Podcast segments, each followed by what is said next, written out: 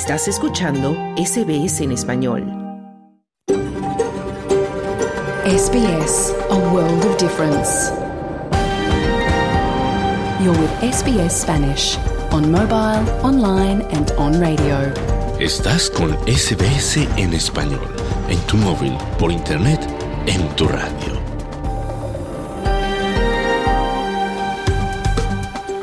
Muy buenas tardes y bienvenidos. Esta es una nueva edición de SBS Audio Australia en español en cadena nacional de SBS Audio.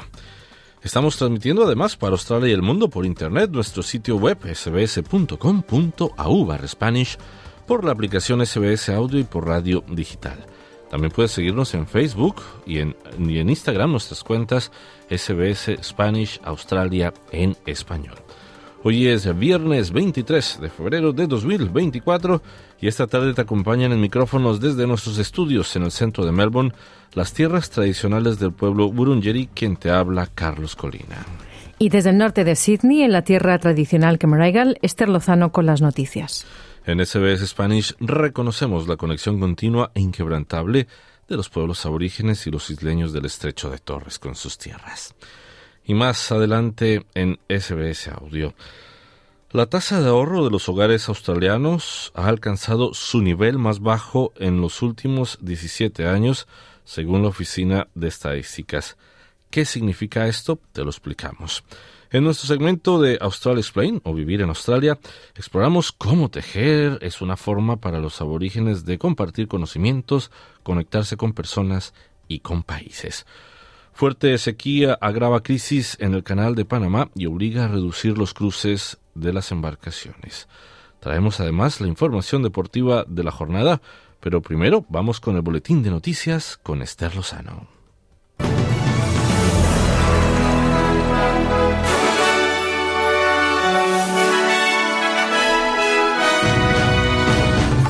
Casas perdidas y propiedades dañadas en los devastadores incendios forestales del oeste de Victoria. La Organización Mundial de la Salud pretende evacuar a decenas de pacientes del segundo hospital más grande de Gaza tras quedar inoperativo. Y más de una docena de personas resultan heridas en un incendio en España que devoró un edificio de viviendas. Estos son los titulares del viernes 23 de febrero.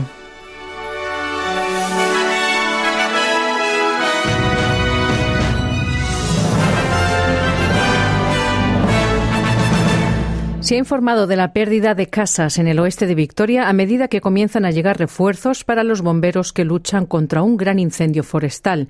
A miles de residentes de casi 30 comunidades cercanas a Ballarat se les ha dicho que se vayan ahora y se han emitido advertencias de emergencia y alertas de observar y actuar. Aproximadamente mil bomberos y 15 aviones con bombas de agua han estado combatiendo este incendio. El jefe de la Autoridad de Bomberos del país de Victoria Jason Efferman le dijo a la ABC que se están llevando a cabo evaluaciones de daños.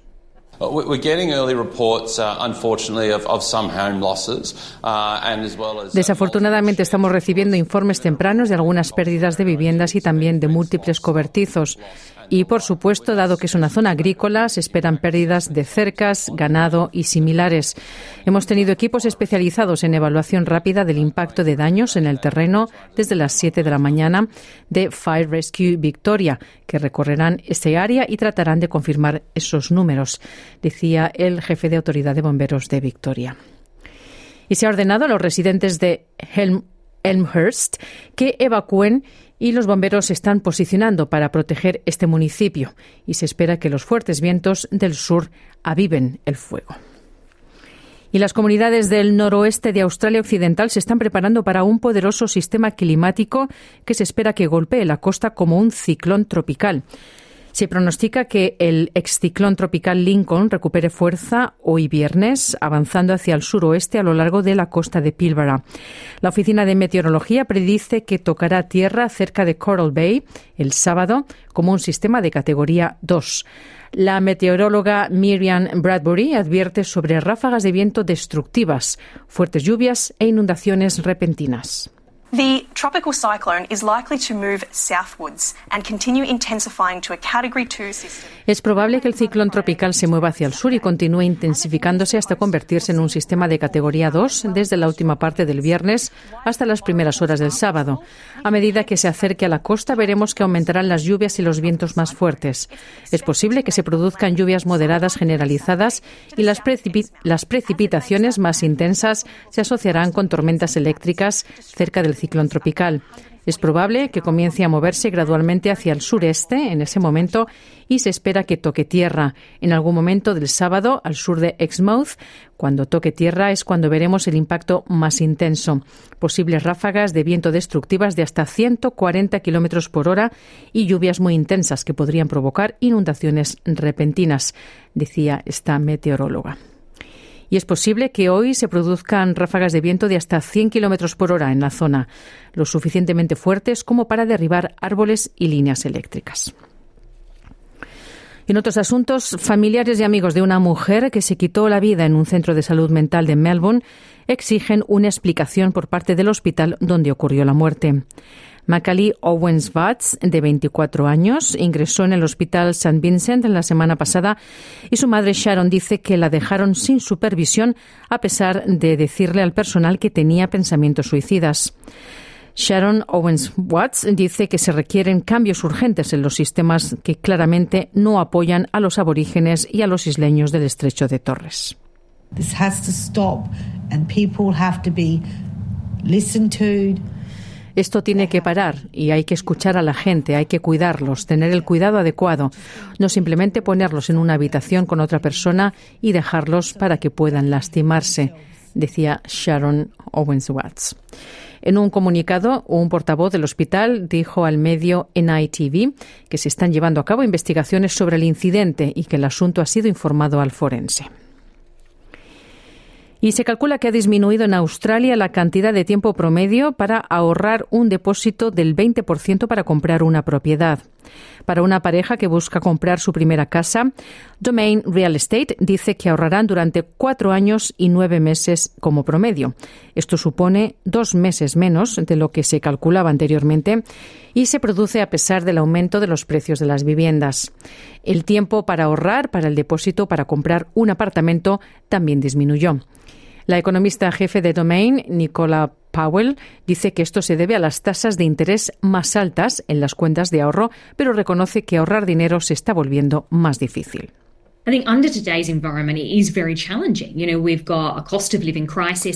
Creo que el entorno actual es un gran desafío. Tenemos una crisis de costo de vida y tener ese dinero extra es un entorno muy desafiante debido a los alquileres récord y un mercado de alquiler muy extraño en toda Australia, decía la, la economista jefe de Domain. Nos vamos ya al exterior. La Organización Mundial de la Salud, la OMS y sus socios han llevado a cabo hasta ahora tres evacuaciones del Hospital Nasser de Gaza en Khan Yunis y han trasladado a 51 pacientes al sur de Gaza. El líder de la Agencia para Emergencias Sanitarias, Ayadil Shaparbekov, dice que la Agencia de Salud Global de la ONU tiene como objetivo evacuar a más de los aproximadamente 150 pacientes varados en el segundo hospital más grande de Gaza.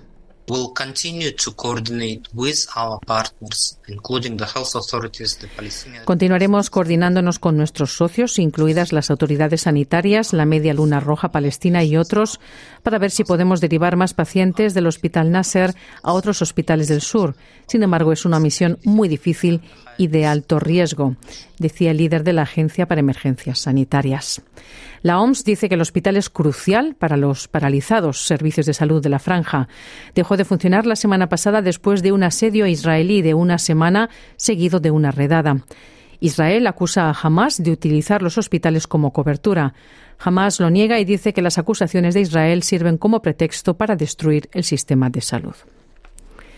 La madre de Alexei, Alexei Navalny, Ludmila Navalny, Navalnaya, acusa a los investigadores rusos de planear enterrar a su hijo en secreto y sin funeral. El político de la oposición más conocido de Rusia murió repentinamente a la edad de 47 años en una colonia penal del Ártico la semana pasada. Navalnaya, su madre, dice que vio el cuerpo de su hijo y el certificado de defunción, pero las autoridades no quisieron entregar su cuerpo. According to the law, they should have given me Alexei's body right away. Según la ley, deberían haberme entregado el cuerpo de Alexei de inmediato, pero aún no lo han hecho. Me están chantajeando, están poniendo condiciones dónde, cuándo y cómo debe ser enterrado mi hijo. Eso es ilegal. Los veo recibiendo órdenes, ya sea del Kremlin o del aparato central del Comité de Investigación, decía Navalnaya. Los asistentes y la familia de Navalny han afirmado que el Kremlin lo asesinó, acusación que el Kremlin ha rechazado. Y un feroz incendio devoró el jueves un edificio de viviendas de unas 14 plantas en la ciudad española de Valencia, en el este del país, causando más de una decena de heridos, según los servicios de emergencia. Más de una decena de personas resultaron heridas el jueves, como digo, por el siniestro que se desató en un edificio de 14 plantas. El fuego se declaró en el cuarto piso del inmueble de 138 apartamentos construido hace poco, más de una década y se propagó rápidamente a otros niveles. El Servicio de Emergencia Regional detalló que había en el lugar 22 dotaciones de bomberos y 8 unidades médicas, entre ellas un vehículo para atender a múltiples víctimas. También la Unidad Militar de Emergencia se desplazó al lugar para ayudar en las tareas de extinción. El viento fuerte presente en Valencia dificultó los esfuerzos para apagar el fuego. El presidente del Gobierno español, Pedro Sánchez, expresó su consternación por el incendio y manifestó su solidaridad a los afectados. Nos vamos a Argentina. Allí el Gobierno anunció el jueves el cierre del Instituto Nacional contra la Discriminación, la Xenofobia y el Racismo. Escuchamos a Manuel Adorni, vocero de la Presidencia de Argentina. Estamos dando los primeros pasos para avanzar en el desmantelamiento de diferentes institutos que efectivamente no sirven eh, o no sirven absolutamente para nada, o son grandes cajas de la política, o son simplemente lugares para eh, generar empleo militante. El instituto, creado en 1995 por una ley del Congreso, tiene dependencias en todo el territorio nacional y una plantilla de 400 empleados. Según su último informe, recibe un promedio de 2.500 denuncias al año por discriminación. El vocero del Gobierno enmarcó la decisión en el plan de reducción del Estado del presidente ultraliberal Javier Milei. Desde que asumió el poder el 10 de diciembre, el Gobierno despidió a 30.000 empleados del Estado y no renovó a otros 10.000 contratos, además de paralizar las obras públicas que financia la Administración Nacional en todo el país en aras de reducir el gasto público. El drástico plan de achicamiento del Estado incluye además, entre otros recortes, una millonaria quita de subsidios a la energía y el transporte que redundó en un aumento significativo del costo de vida. En enero, la inflación interanual se ubicó en un 254%.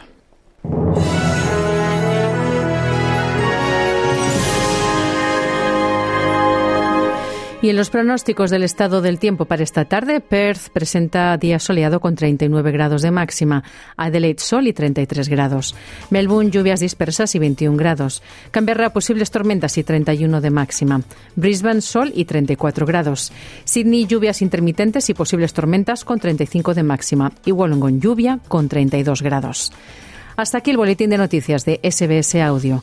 Te invitamos a continuar en sintonía para no perderte nuestro programa. Mañana otro boletín a la una. Muy buenas tardes.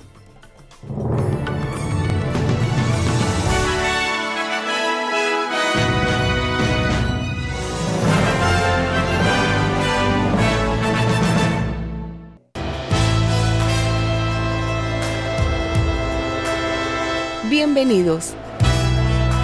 Aquí comienza SBS Audio. Australia en español.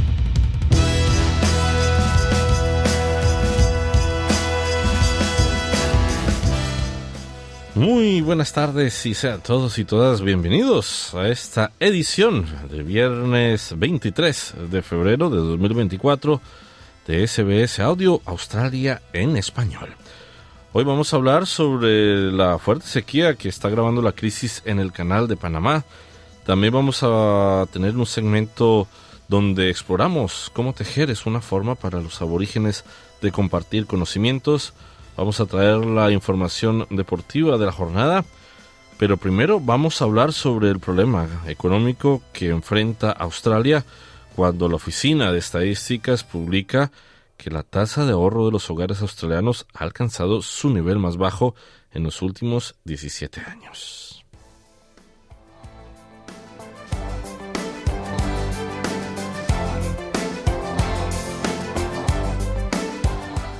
Si te cuesta ahorrar, no eres el único. La tasa de ahorro de los hogares australianos ha alcanzado su nivel más bajo en 17 años con solo el 1,1% de la renta disponible que se va para el ahorro. Aunque parte de la culpa la tiene el alto costo de la vida, un economista afirma que se debe, se debe sobre todo a una decisión política deliberada del Banco de la Reserva de Australia. Los hogares australianos no ahorran dinero Probablemente no sea una sorpresa, ya que las pensiones del coste de la vida obligan a muchos hogares a reorganizar su presupuesto y gastar más en lo esencial como la comida o el médico, dejando menos para más adelante. Según la Oficina Australiana de Estadística, la tasa de ahorro es la más baja de los últimos 17 años, con solo el 1,% de la renta disponible, y esto preocupa a Meya Sisi, que es directora adjunta de Anglicare Australia. Concerning that fewer and fewer people are able to save and have a buffer. Es preocupante que cada vez menos gente pueda ahorrar y tener un colchón contra tiempos difíciles, pero tampoco es sorprendente porque sabemos que los alquileres han subido un 10% cada año, los alquileres han subido un 75% desde que inició la pandemia, no conozco a nadie que haya tenido un aumento salarial del 75%, así que no es de extrañar que haya tanta gente con problemas de alquiler, pero también de vivienda. Así se afirma que cada vez son más las personas con salarios estables que solicitan la ayuda a Anglicare.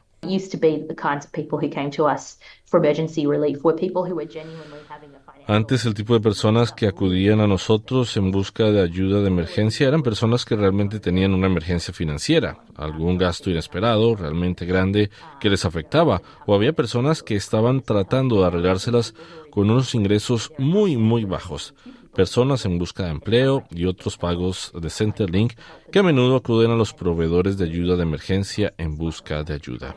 Pero ahora vemos a personas que tienen un trabajo remunerado, incluso a dos, que acuden a nosotros en busca de ayuda.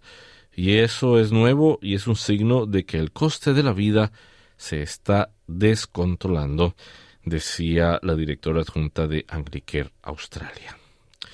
La Oficina de Estadística lleva haciendo un seguimiento de la tasa media de ahorro desde finales de los años 50. El catedrático en economía de la Universidad de Newcastle, Bill Mitchell, afirma que la tasa de ahorro ha fluctuado con el tiempo.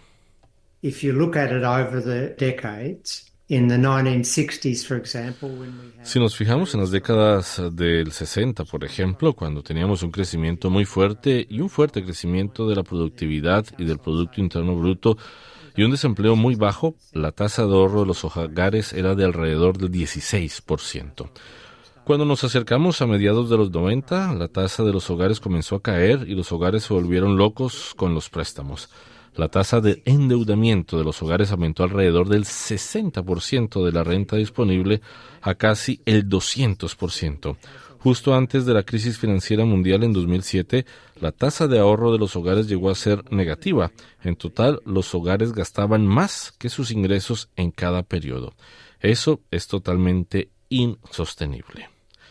El profesor Michel también afirma que la situación actual del ahorro familiar se debe a decisiones intencionadas de política monetaria. The, RBA has deliberately targeted household savings. They've said this in their monetary policy. El Banco de la Reserva de Australia se ha centrado deliberadamente en el ahorro de los hogares. En sus declaraciones de política monetaria han dicho que creían que podían subir los tipos de interés sin quemar completamente la economía porque los hogares tenían reservas de ahorro. Las hipotecas medias han subido alrededor de un 52%, lo que es diabólico para las familias con bajos ingresos. La forma en que los hogares se han ajustado a eso en parte ha sido comiendo de su riqueza financiera, y por eso la tasa de ahorro está cayendo de nuevo cerca de cero, y es insostenible, en mi opinión, y me parece censurable que la política gubernamental se base deliberadamente en que los hogares destruyen su propia riqueza y su propio futuro y su propia capacidad de gestión de riesgo para evitar la tensión política de las políticas económicas duras. El profesor Mitchell afirma que esta decisión ha puesto en peligro la economía. If households are highly indebted, which they are, Si los hogares están muy endeudados, como es el caso, tienen muy poco margen de ahorro. Entonces, pequeños cambios en las circunstancias, como que el segundo sostén de la familia pierda su trabajo o que se reduzcan las horas de trabajo, entonces esas casas son increíblemente vulnerables y se vuelven insolventes. Y a todo eso, entonces, si se vuelven insolventes, pierden sus casas, las reducciones de gasto a las que se ven forzados fluyen hacia el resto de la economía y acabas con una situación mucho peor de la que querrías. También el profesor Mitchell afirma que mientras los salarios sigan estancados, los hogares seguirán pasando apuros. For many years now, we've had really record low wages growth. We've seen a redistribution of national income. Durante muchos años hemos tenido un crecimiento salarial realmente bajo, hemos visto una redistribución de la renta nacional hacia los beneficios.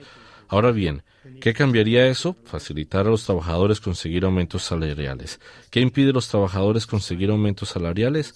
La perniciosa legislación de relaciones laborales. Esa mentalidad tiene que cambiar a un aumento sostenible y la persistencia de un rango de ahorro saludable. Y desde que empezaron a subir los tipos de interés, la tasa de ahorro ha disminuido de alrededor del 11% en marzo de 2022, hace dos años, a cerca del 1% en la actualidad. Pero ¿cómo llegamos a este 1% en dos años? Esa pregunta se la trasladamos al economista Sidney de María. El 11% era un, poquito artificialmente inflado por los, las ayudas del COVID. Si sacamos ese efecto, la tasa de ahorro ha ido cayendo lentamente en términos de, mediano plazo y este nivel actual, apenas arriba del 1%, es realmente bajo. El efecto sobre la economía agregada de una tasa de ahorro más bajo impacta en la tasa de inversión agregada de la economía una economía que ahorra muy poco tiene menos chances de invertir a menos que se endeude. Un buen ejemplo de eso siempre es China. En China las tasas de ahorro son muy altas, parte de eso es cultural, parte de eso es el crecimiento económico. Entonces, en términos agregados, la economía china tiende a invertir mucho. En ese punto me quiero también eh, enfocar porque se sabe que de todas maneras al tener menos capacidad de ahorro, pues eh, la lógica dictaría que menos se compra, pero tampoco las cifras son tan desniveladas en ese sentido, ¿no? No necesariamente. Lo que pasa cuando nuestra capacidad de ahorro baja son dos cosas. Una es, sí podemos reducir cierto consumo, pero hay consumo que no podemos reducir. Los economistas le, llaman a eso eh, productos que son inelásticos, donde no importa si mi consumo, si mi, perdón, si mi ingreso se reduce, yo igual tengo que buscar la forma de consumirlo. Esto es la comida, la, energía, el transporte, la hipoteca o, la renta, por supuesto.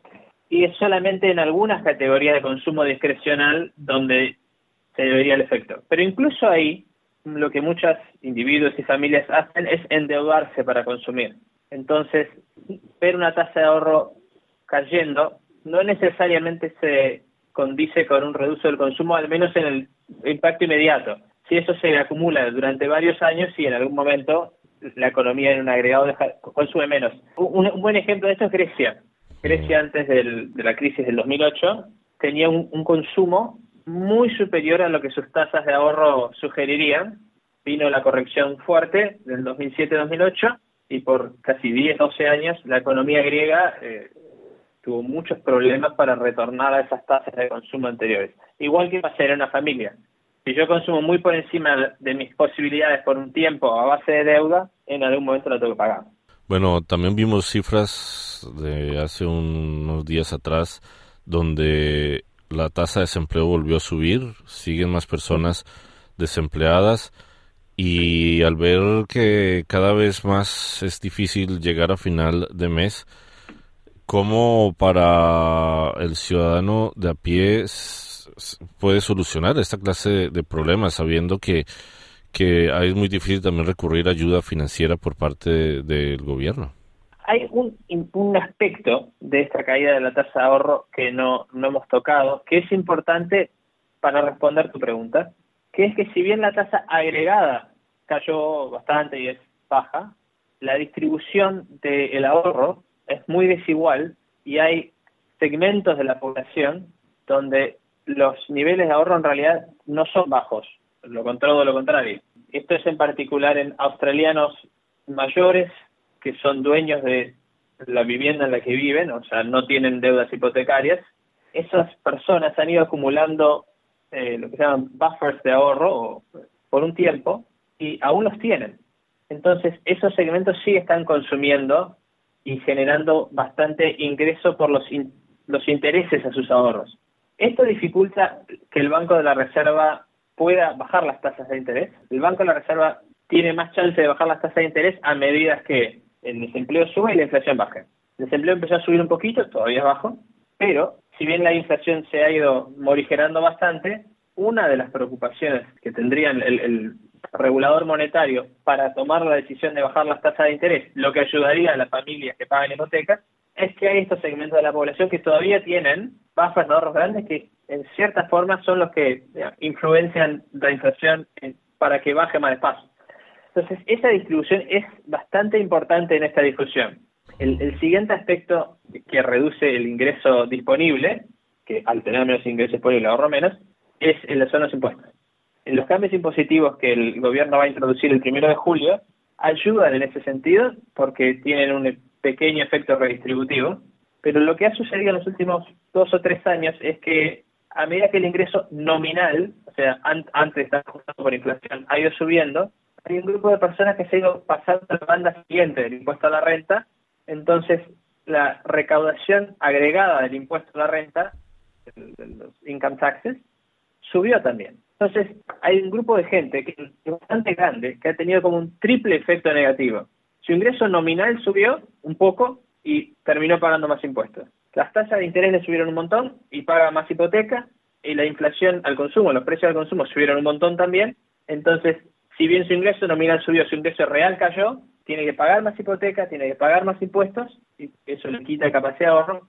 Pero los que no tienen deuda pueden ahorrar bastante y eso no ayuda a que la inflación se pueda combatir más decisivamente con instrumentos monetarios. Bueno, y por ejemplo, para las personas que son afectadas por este por estas cifras donde volvemos a repetir, le queda muy difícil llegar a final de mes, muchas no tienen ni siquiera la oportunidad incluso de ahorrar y lo poco que tienen simplemente lo distribuyen ya sea para ir al médico o para comprar cosas de la canasta familiar que sean necesarias para, para la casa.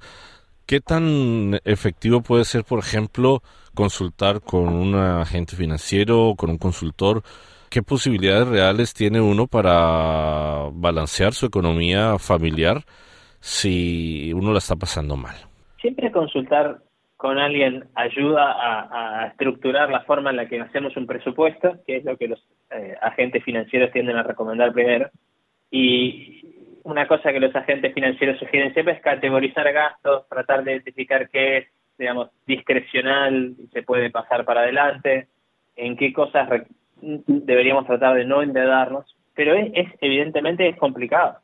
Es, es, difícil para alguien que está viviendo al día pedirle que consuma menos cosas que digamos son necesarias para la vida digamos, esperada, para la aspiración razonable que pueda tener, más allá de presupuestar mejor, tratar de no tomar deuda a intereses muy altos, etcétera.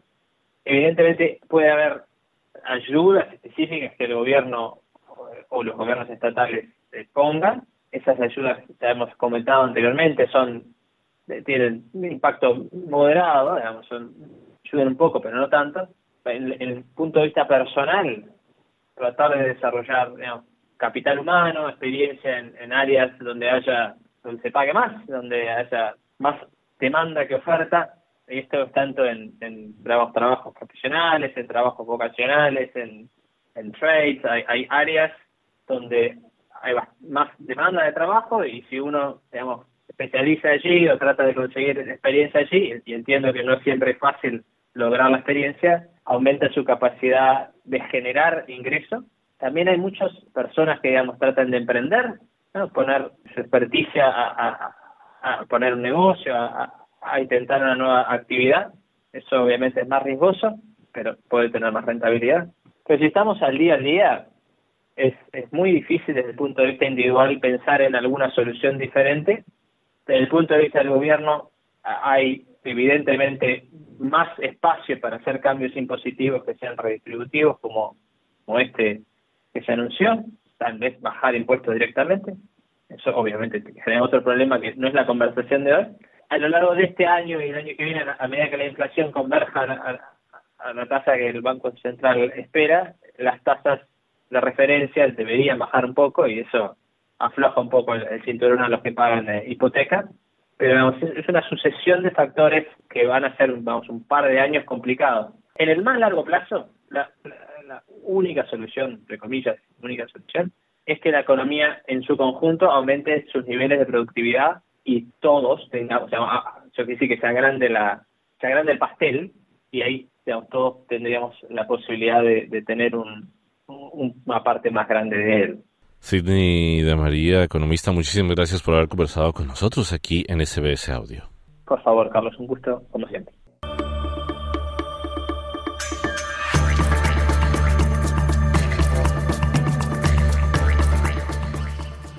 El acto de tejer es uno de los ejemplos más complejos y sofisticados de la tecnología y la cultura de las primeras naciones.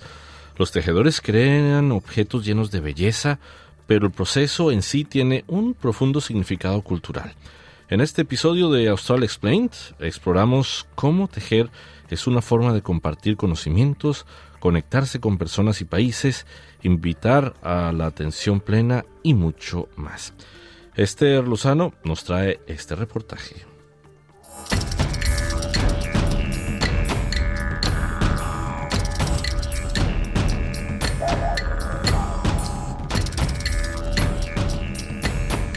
Los objetos creados con la técnica de tejer o entrelazar son tan diversos como los propios tejedores de las primeras naciones que los crean.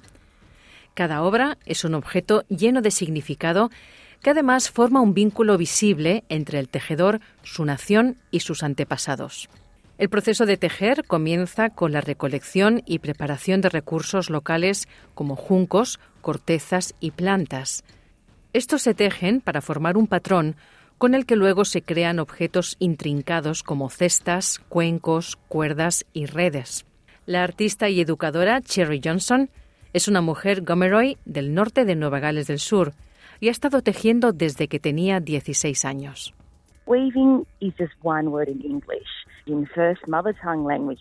En el idioma inglés, el acto de tejer se expresa con una sola palabra.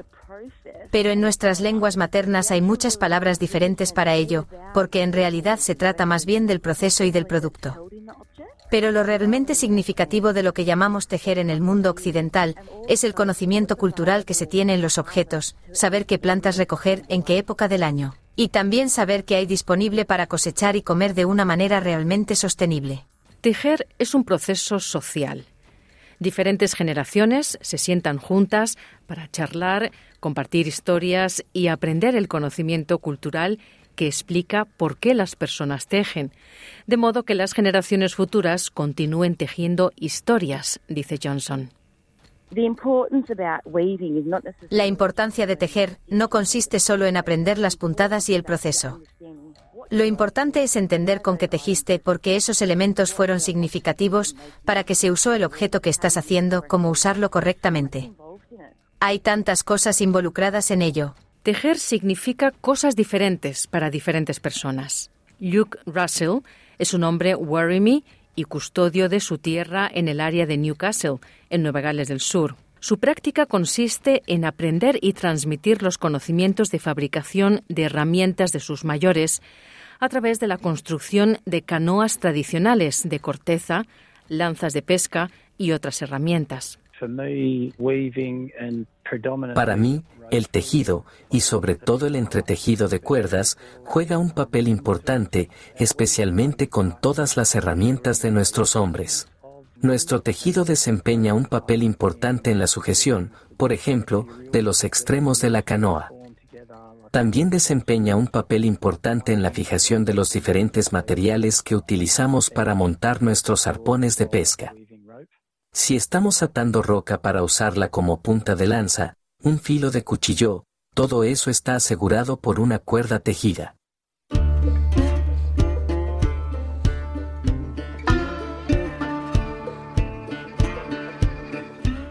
Contrariamente a algunos estereotipos, los hombres también se dedican a tejer. Según el señor Russell, los niños tradicionalmente aprenden a tejer junto con las niñas, desde la primera infancia hasta la adolescencia, bajo la guía de una jerarquía matriarcal. Teníamos roles distintos, pero eso no quiere decir que todo fuera exclusivamente de hombres o exclusivamente de mujeres. Entonces, para un hombre joven, sobre todo cuando se le estaba enseñando a transicionar de niño a hombre, es cuando tendría que utilizar todas esas habilidades. Y todas las habilidades que había aprendido hasta ese momento fueron enseñadas por mujeres. El artista Niffy Dingham es un hombre Giramai, propietario tradicional de la zona de Cardwell, en el norte de Queensland. Él tiene una práctica artística, pero también teje en casa por el simple placer de sentarse tranquilamente y concentrarse en sus piezas.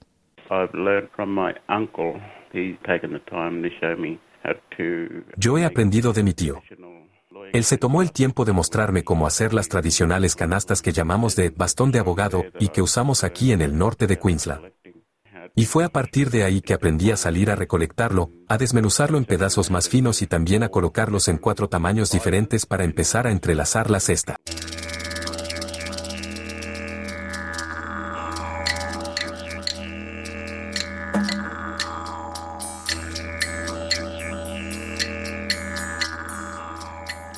Tejer es una meditación en movimiento. Es una forma de dialogar visualmente con tus pensamientos la verdadera atención plena proviene de hacer algo con intención y verter tus pensamientos en ello, dice Cherry Johnson.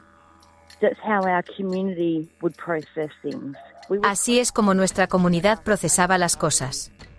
Las procesábamos juntos como una colaboración en el amor y de una manera muy respetuosa como familia, y eso es lo que hace el tejer.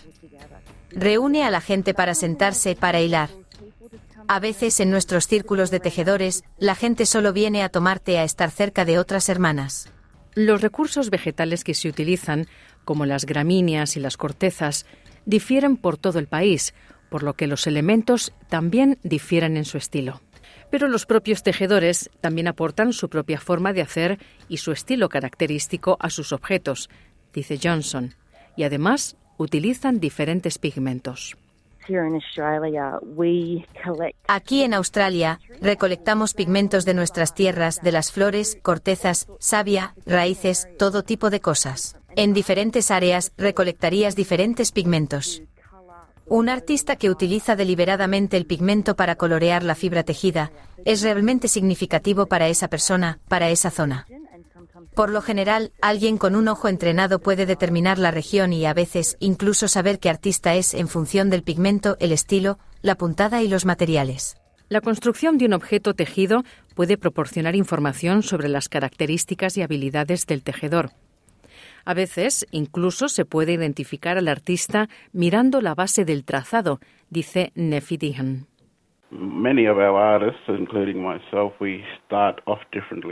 Muchos de nuestros artistas, incluyéndome a mí, comenzamos de manera diferente.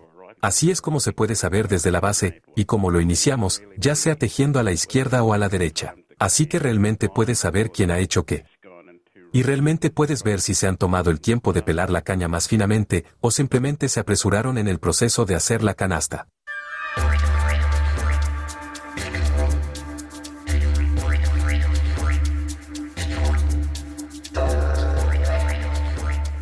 Casey Litham es una artista multidisciplinaria y maestra tejedora del pueblo Tungaron de la nación Kulin en Victoria.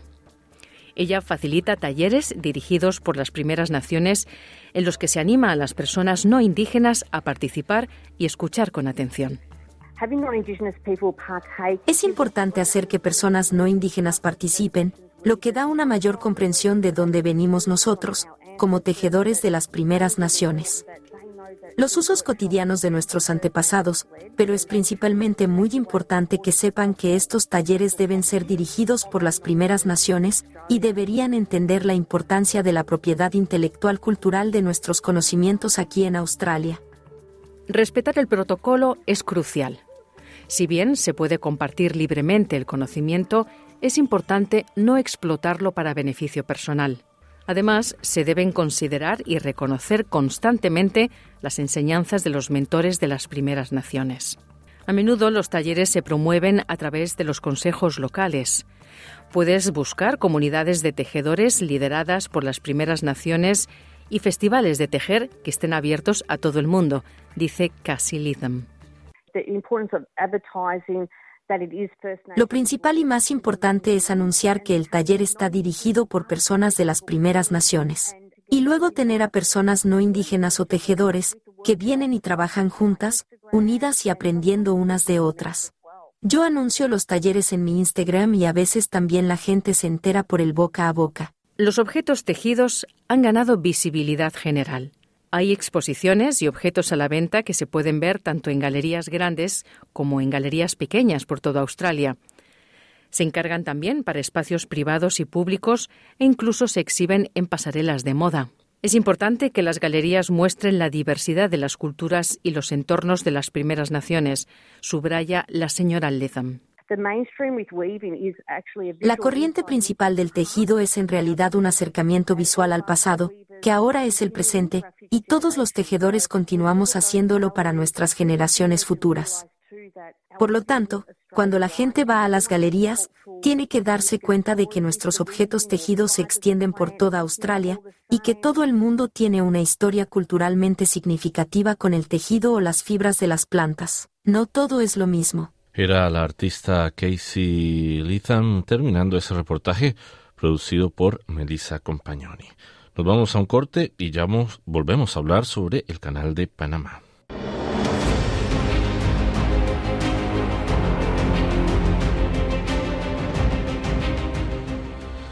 El canal de Panamá enfrenta una severa sequía que ha generado reducción en el número de cruces de buques para ahorrar agua. Esa situación es aprovechada por México que está construyendo un corredor interoceánico. Los detalles con nuestro corresponsal, Wilfredo Salamanca. El canal de Panamá está al límite de sus operaciones porque cada vez tiene menos agua debido a la sequía que desde hace meses afecta a la región centroamericana por el fenómeno El Niño y el cambio climático. Por tanto, a la entrada del canal se está produciendo una acumulación sin precedentes de barcos que esperan su turno para cruzarlo porque constituye una arteria vital del comercio mundial. Por esta vía de unos 80 kilómetros pasan cada año 14.000 buques portacontenedores que cruzan el Atlántico al Pacífico sin tener que rodear América del Sur. Es decir, 6% del comercio mundial sigue esta ruta y sus principales clientes son Estados Unidos, China y Japón. El administrador del canal de Panamá, Ricaurte Vázquez, dijo a medios locales que perderían de 500 a 700 millones de dólares en 2024. En la situación actual, con la carestía de agua que tenemos. La carestía de aguas no es solamente un tema panameño, es un tema que se está dando en múltiples regiones del mundo, desde Amazonas hasta el Mississippi, el Rin hasta el Yangtze. Entonces, cuando eso sucede, la, la industria entiende que esa situación existe y sabe que se va a adaptar. El tema es cómo lo vas a resolver a más largo plazo. A corto plazo nos toca esperar las lluvias. A corto plazo hemos hecho muchos ajustes en nuestra operación que permiten el tránsito de los buques, inclusive subimos la cuota de tránsito para el mes de febrero a raíz de las lluvias del mes de noviembre. Las autoridades del Canal de Panamá achacan la sequía al fenómeno El Niño y al cambio climático y advierten que es urgente que Panamá busque nuevas fuentes de agua, tanto para las operaciones del canal como para el consumo de agua de los ciudadanos. Los mismos lagos que llenan el canal también suministran agua a más del 50% del país centroamericano, que tiene más de 4 millones de habitantes. El gerente de agua del canal, Eric Córdoba, señala que es la peor sequía en 30 años. En condiciones normales de operación, en el canal pueden transitar 36, 38 buques que utilizan alrededor de 200 mil metros cúbicos de agua dulce diariamente. Al reducir la cantidad de lluvia, el canal se ha visto la necesidad de limitar o restringir 8, 10 buques diariamente ante esta situación, las autoridades del Canal de Panamá han tenido que reducir el número máximo de cargueros diarios que lo cruzan y también su calado. Las restricciones están provocando costes adicionales a las navieras y repercutirán también en las arcas del país centroamericano. El economista Carlos Araú se refiere al impacto en el comercio mundial. En materia económica es un impacto a nivel mundial, casi el 6% del comercio mundial pasa por el canal de Panamá. Esa desmejora en temas de tránsito puede encarecer desde granos, comida, lo básico, hasta contenedores y otro tipo de mercancías. En momentos críticos, alrededor de 130 buques esperan para cruzar la vía, muchos de ellos granaleros y gaseros que no pudieron hacer una reserva. A menos que las lluvias empiecen a caer en los próximos meses, las restricciones se mantendrán por un año como el calado o parte sumergida del agua que alcanza una embarcación. Esto implica que los buques deben pasar con menos carga, lo que impacta en ingresos por peaje al canal de Panamá. La presidenta de la Cámara Marítima de Panamá, Gira Poiser, asegura que diariamente 78 mil contenedores están atascados. Los clientes solamente ahora se sientan y le preguntan qué va a pasar con el canal, cómo va el tema del agua con el canal. Hay seis barcos menos que van a pasar. Son seis barcos menos que en alguna parte del sector eh, miembro de la, nuestro, nuestra Cámara van a dejar de poder abastecer esos barcos. Ante la situación del canal de Panamá, el gobierno de México avanza en el corredor interoceánico en el istmo de Tehuantepec. Es una estrecha porción del territorio mexicano donde 300 kilómetros separan al Pacífico del Atlántico. Recientemente el presidente de México, Andrés Manuel López Obrador, inauguró el ferrocarril interoceánico, una ruta ferroviaria que pretende ser una alternativa al canal de Panamá. Se trata de que haya otras opciones y hay posibilidades, porque, repito, ha crecido mucho el comercio en Asia. No queremos competir con nuestros hermanos panameños que los respetamos mucho, los queremos mucho. El proyecto mexicano de unir las dos costas mexicanas entusiasma a los empresarios pero la falta de información está generando especulación sobre las tierras aledañas, donde las comunidades denuncian despojos violentos ligados al crimen organizado. Para SBS Audio informó Wilfredo Salamanca.